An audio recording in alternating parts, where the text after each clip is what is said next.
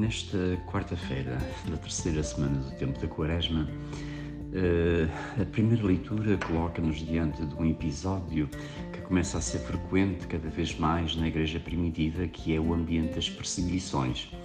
O testemunho dos apóstolos eh, e dos discípulos em geral chamou muita atenção na comunidade judaica e, bem depressa, foram perseguidos pelos responsáveis do templo, pelos poderes eh, daquela época. E os cristãos tiveram que se dispersar e uh, iam evangelizando como podiam, de terra em terra, mas sempre com, uh, em ambiente de perseguição. Na perseguição distinguia-se uma figura, que era a figura de Saulo, que viria a ser o Paulo, São Paulo, que de tal maneira era zeloso da religião judaica que perseguia terrivelmente os cristãos, ia de casa em casa para os prender, para os levar à justiça, para serem muitos deles sentenciados. Era uma figura terrível, porque Paulo devastava a igreja. Refere-se na, na primeira leitura. Eh, tudo isto vai mudar, sobretudo na vida de Paulo, que a caminho de Damasco vai se tornar, vai deixar de ser um perseguidor para ser um discípulo e dos mais salientes na igreja primitiva. Ele com Pedro são as duas grandes colunas da igreja. É muito interessante fixarmos aqui, eh, isto é, eh, a capacidade da mudança, da conversão, da transformação. Paulo era um perseguidor, acabou por ser discípulo, converteu-se. O que é que aconteceu no meio? Encontrou-se com Cristo ressuscitado. Cristo ressuscitado transformou-o completamente e faz com que ele, de devastador da Igreja, passasse a um dos apóstolos mais notáveis da Igreja. Nós estamos sempre a tempo de mudar. Estamos sempre a tempo de nos encontrar com o Senhor. Estamos sempre a tempo de nos transformarmos para seguirmos uh, Jesus Cristo testemunhando o Evangelho. Acontece que os cristãos, neste ambiente, ambiente de perseguição, poderiam ter ficado eh, paralisados, podiam ter ficado transidos de medo. Nada disso. Refere a leitura que, mesmo assim, iam de terra em terra, anunciavam, testemunhavam, desafiavam os poderes eh, do tempo eh, e eh, eram fiéis a Jesus, apesar de ambientes hostis. Hoje nós vivemos também em ambientes hostis.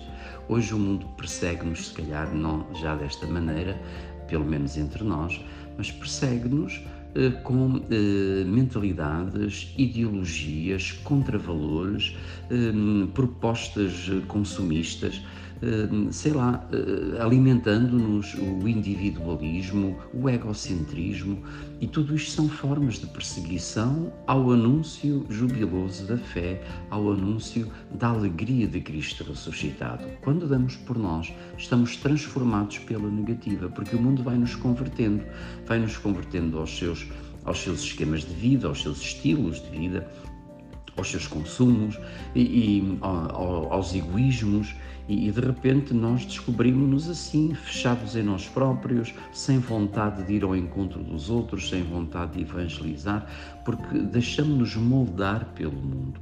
O segredo está em sermos fiéis a Jesus, de maneira que seja Ele a moldar-nos, seja Ele a transformar-nos, seja Ele a dar-nos, no fundo, um sentido para a nossa vida e com coragem e confiança, de maneira serena e tranquila, mas decidida, irmos para os nossos ambientes, para os nossos trabalhos, para para a nossa escola, irmos para, para as diversas situações, dispostos a sermos discípulos, discípulos fiéis a Jesus, apesar das circunstâncias difíceis em que muitas vezes nos encontramos. Pode acontecer que na minha turma só eu aqui acredito em Jesus, pode acontecer que no meu ambiente sejam poucos aqueles que sejam fiéis à fé, que pratiquem a fé, mas o sermos poucos não deve inibir-nos, não deve paralisar-nos.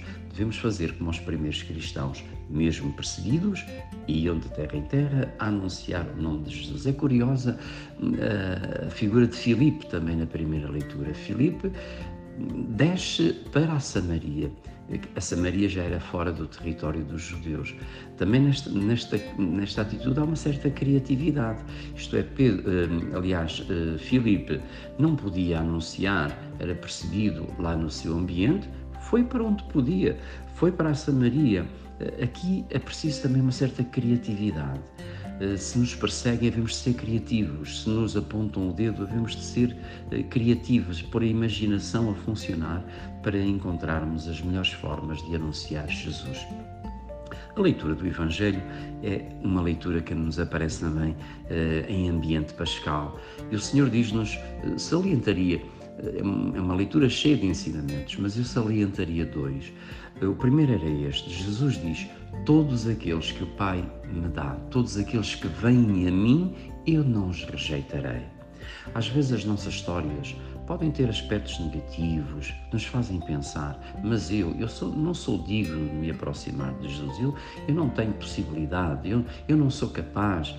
Jesus não rejeita ninguém. Imagina, não rejeitou Paulo, que era devastador da igreja.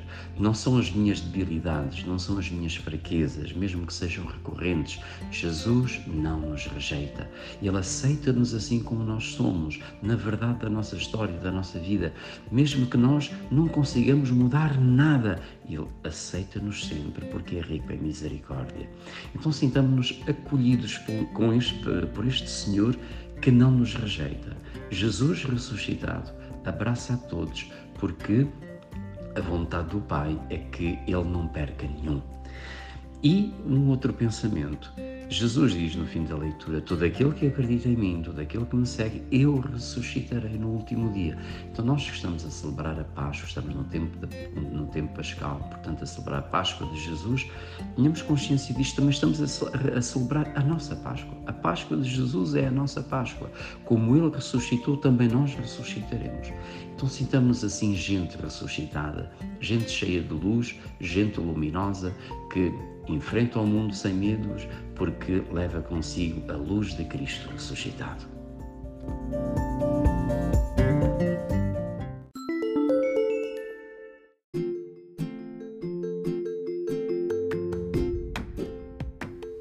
Olá, obrigado por ouvires o nosso podcast. Meu nome é Francisco e sou um jovem para o mundo unido. Se gostaste da refeição do Padre Mário, por que não partilhá-la com alguém? Segue-nos no Instagram e no Facebook para ficares a par de novidades que temos para ti.